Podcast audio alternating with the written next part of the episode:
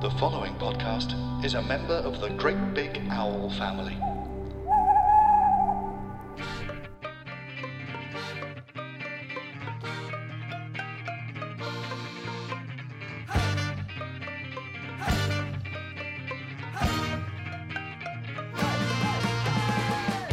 Hello, I'm Beth Murray, and this is One Torn Every Minute, the podcast where we talk about giving birth. Today, I'm joined by the dazzling writer and performer, Isabel Fay. We'll start by asking you how many children you have. I have two children. And when were they born? I know I always get panicked that I'm going to forget their birthdays. This would be bad. So, yeah. It would be a bad start. Can you remember their names? Yes. No, I say their names constantly in an angry voice. But I'm really scared that I'm going to forget what years they're born. 2014 and 2017. No, is that right? Yeah, no, that is right. I don't know. I'm going to have to take your word for it. They're 5 and 2. Lovely, lovely. So, you know, the memory is not gone and not forgotten. Never. So these children whose years you don't know they were born, on this podcast I do something which is faintly awkward, and I ask you to choose your favourite child. And by that I mean which birth really strikes you? Well, Spike's birth, my older son, his birth was... I mean, they were both elective caesareans. Mm-hmm. Elective is quite misleading because it sounds like you wanted it, but yes. It just means that it was planned in advance. I mean, some afternoons I'm in town, I just feel like having a caesarean. Just pop in for a caesarean. Quick caesarean. Yeah. Sew myself up. But Spike's, the older one, his was a breeze, actually. Was it really? Yeah, it was lovely. When I remember it, I might have been high, but there were like cartoon bluebirds flying overhead. I'm definitely high. And it was just lovely. Like, it was a Monday morning. The sun was streaming through the operating theatre window. Everyone was in a good mood. It went smoothly. It was lovely. I do have another friend who had a caesarean second time around, and she describes it in much the same way. Mm. And in fact, almost like a kind of spa treatment. Yes. That it was supremely relaxing. Yes. And everyone was very friendly. It's really, I mean, it's like being at a party where you're just naked on a table. But everyone's in a really... I've been to parties like that. Pre-kids. Or post. But It can be a really nice, jolly, happy experience. Or it can be my other birth. Yeah, now I don't want to piss on your parade here with Spike's birth, but that second one is the one I'm interested in. Yeah, Lenny. Yeah. Oh. So he was also an elective caesarean, but it just was a very different experience. Because you'd think... second time round, you know, you're an old hand now. Yeah. We were cocky. We swaggered into that place going, bring on the cartoon bluebirds. This is going to be great. Okay. Yeah, I'm going to backtrack here. So it's second time round. You're old hands. Mm-hmm. You are. Have you got to full term? Yeah. Both of them were born at like 39 plus 4, I think. Both of them. Perfect. Yeah, bang on. So it's all looking pretty good. Yeah. I had somebody the other day who was going to have a caesarean and then started to go into labour before. Yeah. I did actually have some mild contractions with the first one, but then I was like, how far do we have to go before you have to push it back in and then do the caesarean? Because that's what you don't want. You don't want it to go too far and then miss out on your opportunity. But no, both of them were just bang on. Ripe. Right. So you're feeling good. I like this as a narrative arc because we're feeling really good. Yeah. Everything's going well. Yeah, my parents had come to look after my older one. And perfect. He knew he was going to meet his brother that day. He was coming into the hospital later. I mean, we were so cocky. We were like, yeah, see you at 4:00 with your new brother. You set yourselves up. Yeah, okay, right. Massively. And we'd been told that basically it's like, it's a bit of a queuing system. So the sooner you turn up in the morning, it's like taking a ticket in Clark's shoes. Right, yeah. If you turn up, you take your number and you wait for your caesarean. And that had worked the first time round. We'd been slightly early. We'd been, prepared. First in the queue, just got in there. So there's no kind of triage with it. They just who's first. Well, it It turns out that there absolutely is. Oh, right. Okay, yeah. So we've got to the heart of the matter. Completely wrong. It is not like Clark's shoes at all. So swaggered in, took my ticket sort of thing. Got into, for a cesarean, you wear just green surgical stockings and a gown. It's very attractive. Sexy. It is like a party then. Yes. And what parties do you go to? They were wild. Okay. And wow, I've lost my train of thought from that image. So you're in your weird panties. Yeah. No panties. None. No, obviously. I mean, although you say obviously, but I was surprised both times by how low down it happens. Cesarean.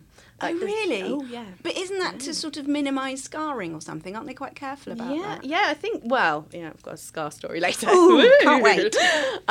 So we were cocksure and early, and before a cesarean, nil by mouth, and that includes water. And it was a heat wave. It's August. Oh, God. And we sat and waited. And we were put on a ward where there were women who were coming in with babies, which was a really weird place to have been put because we were... I have no idea why we were put there. It's sort of tantalisingly dangling the possibility. You could have this in a few hours. Yes, exactly. If we ever get to you. And I was so... My husband and I talked about this birth last night because I just wanted to make sure I had it straight in my head. And... I was saying, I remember the face of the man who was coming round with sandwiches. So remember, I've been nil by mouth since 5 a.m, including water in a heat wave. And I'm on a hot ward surrounded by women with babies. And a man kept coming round with sandwiches going, do you want a sandwich? And cut a very long story short, I was waiting there until 3 p.m, still nil by mouth, including water. Is that not massively unsafe for a pregnant woman not to drink any water? It is. But I am scared that when I go back to the hospital, if I ever see that man, I will rip his fucking face off. Because I wanted a sandwich. Give me the fucking sandwich! And I can see every detail of his face. Did your husband take a sandwich? No. Oh, that is noble. Oh, no. Yeah, but he wanted to live. He wanted to survive this experience. No, it's just that I've heard a fair few stories of partners not covering themselves in glory during the birth process in quite an amusing way. But, you know, like my husband, he'd have got the sandwich. No. Yeah, I think he'd have got the sandwich. He wouldn't. I think he would. We'll check. Yeah, I think he would. I know it. Yeah, he would. My Tom would never dream of taking the sandwich. Good on your Tom. Because I would kill him. So you got to 3:30 and you hadn't had anything to eat or drink? 3:00. I hadn't had anything to eat or drink. I distinctly remember around 1:30 starting to cry. And Tom going... oh, don't cry. And I was like, I want to cry so I can drink my tears. I was going to say, you don't want to lose that valuable water. Yeah, exactly. And I was licking the side of my face as the tears came down, going, oh, please, can I have some precious moisture? Were you getting any updates as to why they weren't seeing you? So they kept saying... There've been a couple of emergencies, so this is how it is not like Clark's or a cheese counter. Yeah. Obviously, there's no hurry to see us. And there were other emergencies going on, obviously. So if someone needs an emergency section, you get pushed to the back of the queue, as it should be. But you are in danger of getting dehydrated at this point. Yes. So maybe you become an emergency. And I was begging for water at this point. Mm. And then I begged a little bit too much, and they were like, "Maybe you should go home and come back tomorrow." And I didn't want to. Oh my God, I didn't want to do that. It's like waiting for the dentist times a billion. Mm-hmm. Exactly that. So I was very keen not to go home. Anyway, it was knife edge, and then finally they came and said, "Right, you can go down." And it's a really weird thing. You walk down the stairs and you have to take your own pillow because there's an NHS and they haven't got a spare pillow. So you take the pillow from your bed. You're walking down like with your pillow, not in labour, to go and have a baby. It's just a very strange, strange really odd sensation. But obviously I've been through it before, so I was swaggering. Yeah, click my heels a little bit. Yeah, off to meet the baby. Woo! And walked into the operating theatre, which is always weird, walking into the operating theatre. Yeah. It is weird. And you see all their instruments. And there's so many people gathered round. Yes, there's about 20 people in the room. Because you've got like an audience. Yeah, yes, exactly that. Like your parties, yeah. And you walk in and last time I walked in and, you know, they were like, hi, come on in, take a seat. Very convivial. This time we walked into the room and the atmosphere was crushing. And we both immediately knew and didn't say it at the time, but have said to each other since, something horrendous had just happened in that room. Oh, God. And it was, yeah, like the hairs on my arm stood up. Something awful had just happened in that room. So from the outset, and like the cartoon bluebirds fell from the sky. Yeah. They were never coming. You needed the drugs. Yeah. So it was a weird atmosphere. And without any kind of preamble, the anaesthetist assistant said, sit there on the slab on the operating table. And he just started taking my gown off. And I was like, oh God, this all feels wrong. And so I said, I feel like I should know your name before you take my clothes off. Ha, ha, ha, ha. I mean, like, shit joke, but I just trying to lighten the mood. Yeah. And he just stopped and stared into the middle distance and went, Sean. And then just carried on taking my gown off. Yeah. Because usually they are really good at putting you at ease. I mean, yes. I remember my anaesthetist post-birth. I mean, I was ready to marry him. I loved him. Yes. No, and they're so good. Yeah. So for them not to have a bedside manner. Well, I truly think it was whatever had just gone down in there. I don't know. I don't know. That's but so awful. And the actual anaesthetist, because that was the assistant, she was great but very austere, and you know, so her personality didn't bring a lot. Anyway, I'm asking too much that everyone's in a jolly mood, so you know, it's fine. So you do you know about the spinal injection? Now I assume it's like an epidural. I don't know because what's an epidural like? So you have one where you decide you're going to die in the middle of labour, and then they so they put a big needle in the base of your spine. Yes, that, yeah. And often when you're in labour, you're in the middle of contractions. Ooh, yeah. So they do this thing where they say you've got to stay still, otherwise you'll get paralysed. Yes, yes, which is such weird pressure. Yes, yes, because that doesn't relax you at all. No. And I assume that it's a kind of version of an epidural. Yeah, I think it is exactly that. She called it like a spinal. A spinal block? Oh, I don't know. But it must be the same kind of thing. We are not medical doctors. No. It was noted really that we should have some sort of obstetrician or medical presence here to say, ladies, you are wrong in this case. But that would be boring. And we're having a party, so never. But I think with epidurals, you can get kind of levels of numbness. And I assume, I really hope, that during a caesarean you would get the full-on. Well, it's weird you say that because in the first one, I felt like I didn't really feel anything other than, you know, when you have a tooth pulled out. Yes. You don't feel any pain, but you feel the sensation. You feel it coming out. Yes. You know, like you feel the pulling, but no pain and no sense of hot or cold or, you know, it's a weird sensation. But the second time after they'd done this, you know, Sean had done his thing. Lovely, happy, cheery Sean had done the injection. You know, they lie you down, and then the anaesthetist, whose name I know, I don't want to say it because I don't want her to like, hear this. But I know all of their names, their full names, because her name tag was right by my face for the whole thing. You never forget it. So anyway, she started pressing. I feel like it was a credit card. It can't have been. Something sharp into that would have my been in America. I know. Just insert that. On something weird, though. I wish I could remember what it was. Fuck it. For the purpose of this, it was a credit card. She starts pressing it on my tummy. She's like, can you feel that? Can you feel that? And I was like, yeah, I can. Yeah, I I can definitely feel that. It's a credit card. I can feel all of that. I can feel your PIN number. That is my real fear, because having had that same thing, you're really thinking, no, I need it. I need it to be numb. I need it to work. Let's check. Let's all check lots of times that it's worked. Exactly. So and I feel like it didn't work as well. Mm. So, and then... in a cesarean, they just get down to it. They get stuck in. And you, there's that sense of being polite that you don't want to kind of criticise their anaesthetist work. But on the other hand... yeah. I was saying, I can really feel that. I can definitely feel that. She was like, okay, well, we'll see. What, like it's going to kick in? No. I mean, I really want to say, because I have now said her name out loud, she was amazing and is the actual saviour of this story. So let's not be too harsh on her.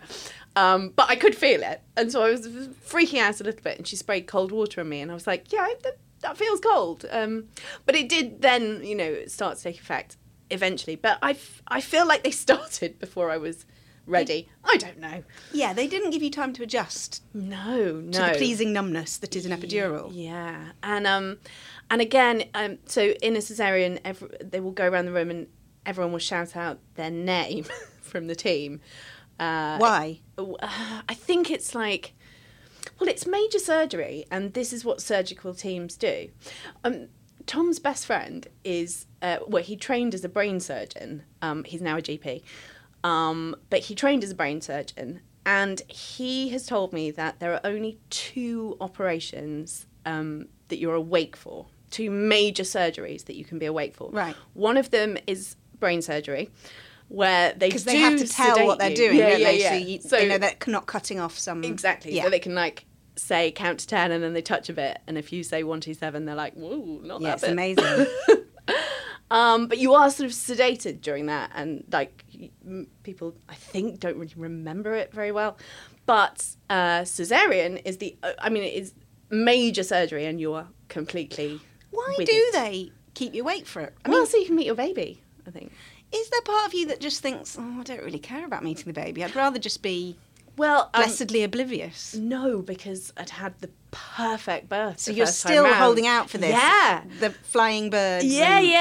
I was still waiting for the moment where, in the first birth, when they pulled him out and held him up over the sheet. And like a messiah. It was like that bit in The Lion King. It was lovely. Amazing. Oh, and he cried. It was so glorious. So, do you know about the sheet? So they have set up a little curtain so you can't see the horror of your stomach. Yeah, and they take your gown and just lift it up and use that as the curtain. So it's like you're in this permanent flashing situation. I know you're past the point of caring at that stage, but it's so undignified. It really is. And the table tilts slightly backwards, so your feet really are slightly exposed. Elevated. So you're slightly upside down, which is the feeling of slightly upside down feels really exaggerated. Yeah. So you're upside down with the gown clipped up, like you're flashing. When I was sewn up after I tore, this is called One Torn Every Minute, they put your feet up in stirrups. But of course, because you're numb, they have to hoik them up, because there's no way you're moving. Yeah, you can't move. And that is a similar situation, that in stirrups, you're providing quite the view to the assembled crowd. Exactly, and it's always a crowd. And it's a mess by then as well. Yeah, so. Total mess. With the first cesarean, I never saw much behind the gown. But with the second one, at one point someone stepped out and they were literally covered head to toe in my blood. Oh, and I remember looking at them going, that's my blood. That's so weird. It's such a weird thing to see. Anyway. You have to get yourself used to the idea that you have a lot of blood to use during birth. And that was something I found very hard to get my head around. I know. That you can lose loads. I did, and I still didn't have a transfusion. No. Which means it's, there's a lot to lose. Yeah. Masses.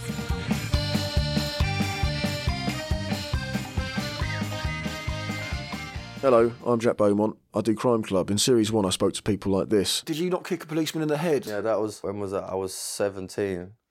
Wait, was I 17 or 19? I think I might have been 19, actually. In Series 2, I talked to people like this. There was a paedophile with one leg. I kicked him clean out his wheelchair.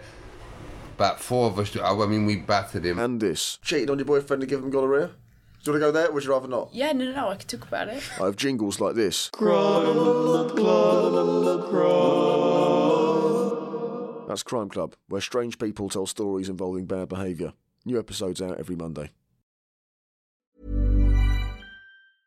A lot can happen in 3 years, like a chatbot may be your new best friend. But what won't change? Needing health insurance. United Healthcare Tri-Term Medical Plans, underwritten by Golden Rule Insurance Company, offer flexible, budget-friendly coverage that lasts nearly 3 years in some states. Learn more at uh1.com. So you're kind of tipped up. Yeah. You know, nether regions flashing. Yeah. What end was Tom at? Was he at the head end or the... Always. Business end. Always. I think when you've done something twice, you can say always. Always. At the head end. Yeah. And we had pre-agreed that he wouldn't even glance the other side of the curtain because I didn't want to ever see his face looking at what was happening down there. Because I'm really, really squeamish. So this is something I should bring up. I'm really, really desperately squeamish and frightened of needles and blood and knives. And this is like... It's weird that I had such a good time the first time round because I am desperately scared of all these things. So what Tom... We're going to sound mental. What Tom does to get me to stop thinking about it. Is he the first time he wrote a pub quiz for me to do? Seriously? Yeah. Did it have a theme? There were different themed rounds, and I was able to ask for categories. And I remember being on geography at Spike's birth, and hearing a voice from the other side of the sheet that I knew to be my surgeon going Battenberg, and it was the right answer. Anyway, so we've just... what was the prize? What's the prize? Yeah. I mean, it's a baby, I know, but... Looking at... Not being tempted to look at the giant stainless steel light above every single... That gives you a mirror version of... It's a mirror! It's a giant mirror. There's kind of not much point in putting up the curtain if you can see the mirror. Exactly. So, anyway, that's the prize, is focusing your mind on something. Anything. I like the pub quiz, and I think more people should consider that as an option. Well, the first birth, they loved it. The second birth, you can imagine the crushing atmosphere. Sean's not impressed. Sean's not into this at all. And Spike's like, in season 4 of Friends. Anyway, so I was like, start the quiz. I need to think about anything else. So he started the quiz. I can't remember any of the questions. I have no idea if I got anything. That's a shame. He should publish it. He said he reckons I did quite well, but I think the questions were stacked in my favour. Yeah. Don't know. Anyway, so they started the operation before I felt ready. So I was like, ask me a quiz question. And we hadn't explained this either, so we just launched into a weird mystifying general knowledge quiz. Of all the odd things that has happened in the operating theatre, that's got to be right up there. Yeah. Yeah. I'll admit that was a curveball for them. But at any point, someone could have gone, what are you doing? No one did. Anyway, and then it goes really, really fast. So they cut through the first few layers of your skin, about an inch. And so presumably, because somebody else described this to me as in the same sense, you can sense that they're doing something. And I think she described it as rummaging round in a washing up bowl. Yeah. As they were cutting, I felt like I was being unzipped. It was a really weird kind of... Yeah, unzipped is the only way I can explain it. But it didn't hurt? Like, it didn't... By that point, it didn't hurt much. But it did hurt a bit. No, I could feel it much more than I could with the first one. Yeah. So they were cutting into me, and then I said to the anaesthetist, I think I'm feeling something... And I was sort of starting to kind of shake at this point. Mm. Anyway, she was top up. She gave a little top up of drugs. Top up. She topped me up. And then I started really, like, trembling and immediately puked. But if you're slightly upside down, it's really hard to be sick. Like on your own face. And don't forget, I've got nothing in there because I haven't had any water or any food. It's just bile, basically. So it's just bile. And then I discovered afterwards the reason they make you not eat or drink is in case you're sick. But I would have given anything. Because I nearly asked that. Why can't you have some water? You know, what's so wrong? So I would have given anything to have something to bath, to be honest. Yeah. Because I had bile going up my nose. Water's not that bad if it's sick. You know? No. I would much rather... Anyway, wow. So why were you shaking and sick? Is it because of the lack of food and drink? I still don't know. I have no idea. But I was sort of convulsing and being sick into those, you know, like I can really like feel the sensation of those papier-mâché kind of kidney-shaped dish pressed against the side of my face as I'm like juddering and Tom saying, "What's the capital of Finland?" And then they tear through the last layer, and then I am still mystified really about what happened here. But suddenly everyone started using their emergency voices. And the atmosphere that was already pretty bad shifted again. And there was a lot of pulling. And actually, I was yanked around the table really quite a lot. I had no idea what was going on. And then suddenly, a man's head appeared over the top of that gown. Where my baby should have appeared was a man's head. And suddenly, all the air was crushed out of me as I have no idea if he was kneeling on me or pushing... To pull out the baby? He was pushing down on the lower part of my ribs. And I think he was trying to push the baby downwards. So... Again, not a medical doctor, just going to point that out. But I believe what they do is they tear through the last layer of your uterus, put their hand in, grab onto the baby's head. I think your uterus contracts a bit, maybe. At that sensation, maybe. Oh, no, again, not a medical doctor. But they pull the baby out. But it seems that the baby had slipped out of his hand somehow, or he just couldn't get a grip, right? And this man was on top of me, a different man whose name I don't know, was on top of me, pushing and shoving, and all the air was crushed out of me. And Tom said he just remembers seeing my face, like, I was in deep shock.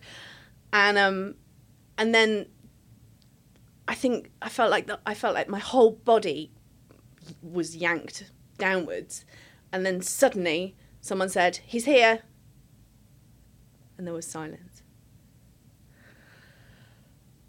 and I was like, where's that cry?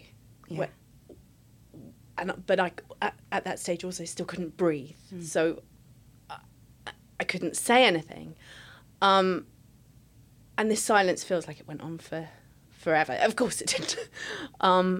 And when the baby is born by cesarean, they take the baby straight to something that's horribly called a resuscitaire, which is like a sort of heat lamp that you put chicks under when they hatch, and they sort of rub them down. And they check them out as well before they... Exactly. Because I guess it's more important that they check them than they give them to you, just in case there's a problem. But the resuscitaire was... It might as well have been in a different country. It was so far away from me.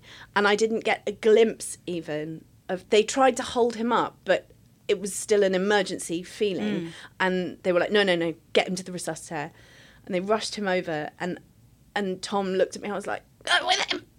Go with him. I still couldn't breathe. You know, I'd been crushed. And Tom rushed over. And I remember seeing him, like, bobbing around trying to see over all of these people's faces to see the baby, and I had no idea what was happening, and I turned to the anaesthetist and just went that's all I could and she just went, "Would you people please tell her what is going on?" What a hero. I love her. And at that moment, amazingly, Lenny responded by crying. So he listened to her, if they didn't. Yeah. So, and he'd just taken a bit of time to get going. He'd just... But I suppose, as you say, that felt like a lifetime to you, but probably was only a few seconds of emergency and flurry and I think stress. Maybe 30 seconds to a minute. Yeah. It's long enough, though, isn't it? Yeah, long enough that I had no idea what was happening. And then Tom said, "What's the capital of Peru?" And Lenny did not know the answer. What an idiot. So they brought us, so then they were there. I sort of, this is all a bit hazy because I'm still trying to breathe at this point and I'm still vomiting bile into this thing and convulsing. Don't forget, I'm still convulsing. Weirdly convulsing. And I think it was Tom that brought him over to me. I honestly, I really can't remember. And sort of plopped him onto my chest. It was enormous. It was quite a big baby. And I couldn't use my arms to hold him. And I was just convulsing. And again, I was sick. And I was going, "Can you just hold him there? And then it all just, I don't know. I can't remember.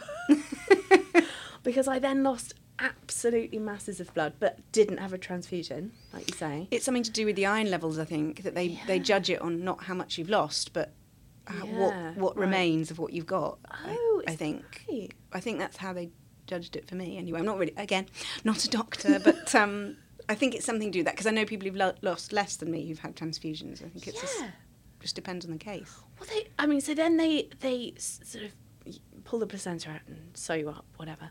And then everyone in the room hoiks you from the table onto a trolley and get you out of there first. Yeah. And this is such an undignified experience. I mean, after all of this, Tom was holding Lenny and I really remember them going, like big, large men going, 1, 2, 3, so like, hoik me over. A lovely sound. And then they took me into recovery, and there was this guy there. There was this, I want to say doctor, could have been a nurse, but he looked like that taxi driver who turned up on the BBC. He wasn't supposed to be there. He just didn't know what the fuck he was doing. So I was sort of there, still convulsing, but now not lying upside down at least. And Tom was sort of holding Lenny on me, and I was sort of convulsing a bit. But, you know, things had calmed down a bit. And I looked up at the monitor, and I remember my heartbeat being... I was like, is that my heartbeat? That's really weird. Something like 25 beats a minute. Is that low? I can't remember. Yeah, because it's supposed to be something like 70 or 80, isn't it? Right. I remember it being a weird number. 25 is not a weird number, but I'm intrigued by this because, quite rightly, everybody seemed very concerned about Lenny, but at no point does somebody seem to have said to you, "Listen, you're shaking. Maybe there's a problem here." Maybe, you know. I think it's normal. I mean, yes, that's the problem. It feels normal to them because they see it all the time, and much worse, as we are suspecting. Yeah. But you don't. Yeah. So, but it ought to be someone to explain that to you. You know, this seems bad to you, but trust me, you're run of the mill. This is fine. Exactly. This is fine. Mm. And we said to this guy, "Is it meant to be that low?" And he honestly gave us the face like that BBC guy, like, "Shit. Do you want a sandwich?" I don't know, sandwich. But weird that you should mention that on paper. They sort of this is normal. Because I went for a birth debrief afterwards. Oh, yes. Yes. And the obstetrician who did it was not the obstetrician who did either of my births. And she looked over it and she went, "Well, it's just normal. Everything was fine." And really? Yeah. But, I mean, if you hadn't had the first one... You might have bought that. You might have thought, "God, it seemed awful to me." Yeah. But, you know, who am I to know? But you had the first one being so different. That suggests that it wasn't normal. Yeah. And, you know, and I said, why would there be a man on top of me? Because no one ever explained it. No. You know, and you know, Tom saw this. There was a man on me. There was just a man on top of me. In my head, he had his knee in my chest because I was so crushed. But it could have been, you know, like the heels of his hands or... I have no idea. And she went, well, sometimes we need to use a bit of external manipulation to move the baby. It's probably just that. And it's, you know, and it probably was just that. It probably was. But it's just really interesting to see that how on paper these two births were exactly the same. Maybe the lesson is that she'd have looked at the notes from your first birth and gone, oh, my God, this is extraordinary. It was so good. We never see anything this good. The right song was playing. Oh, no, we never. The stars were aligned. We never do that right. No. Yeah, maybe it's that way around. Oh, yeah. It's a bit of a mystery, though, isn't it? But then also, well, I feel like I couldn't have any comeback to this either, because then I also said, and another thing that I'm very annoyed about at my birth debrief, I'm very annoyed about this, is that you didn't use the same incision site. Oh, yes. And now I have two caesarean scars. And she was like, you don't. You don't. Like, in the notes it says we use this. And I said, famously, I said, I can assure you I have two. Couldn't you just show her? And so I did. So I lay down on the bed, shimmied everything off, and she had a good look. And she went, right, well, that there is your caesarean scar that we used twice. And that red line there is a fold of fat. And fold of fat is one of those phrases that comes back to me all the time.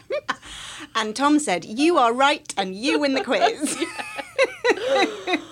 Fold of fat.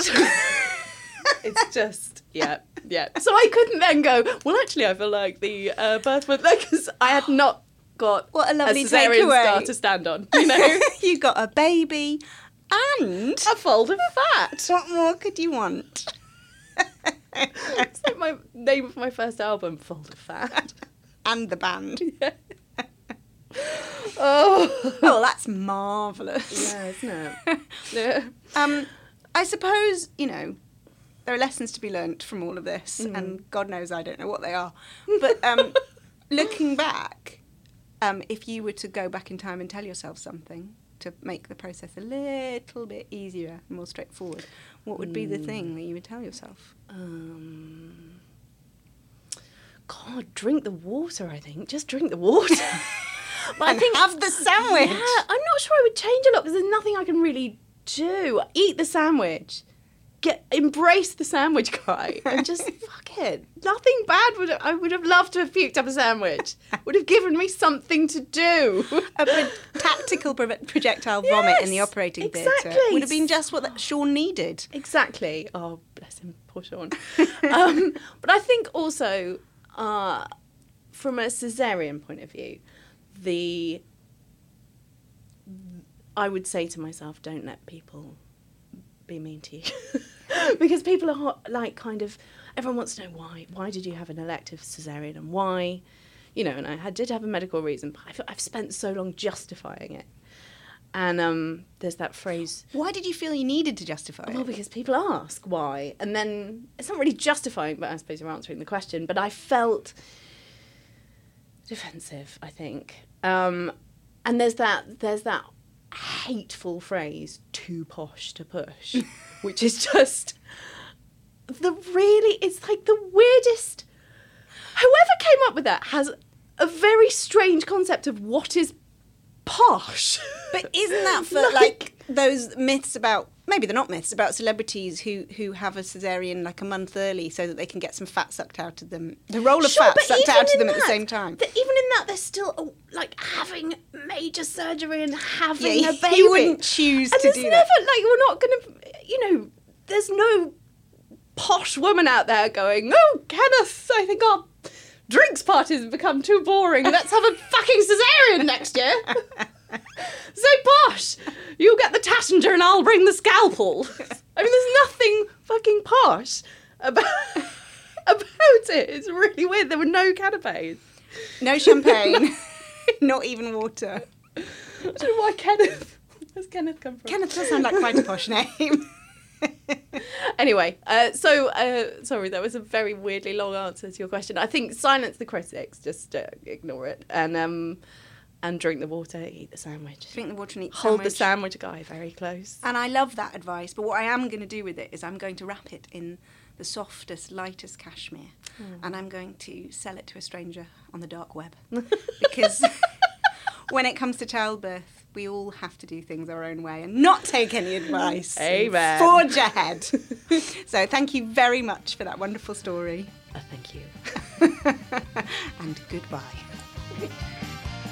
Thanks for listening to One Torn Every Minute. If you enjoyed it, please rate and review us. See you next week. Hey. GreatBigOwl.com. Ask the Nincompoops. It's the show where kids ask us the questions they want answered. And we answer the questions that the kids ask. Did bacon or pigs come first? Bacon. Bacon, are you not listening? It couldn't be simpler. Liar, liar, pants on fire. Oh, yeah. Your pants on fire, did you know that? Hold on, my pants are on fire. Sorry, that's just pure coincidence. You haven't learned a thing. Ask the Nincompoops. Great Big Owl.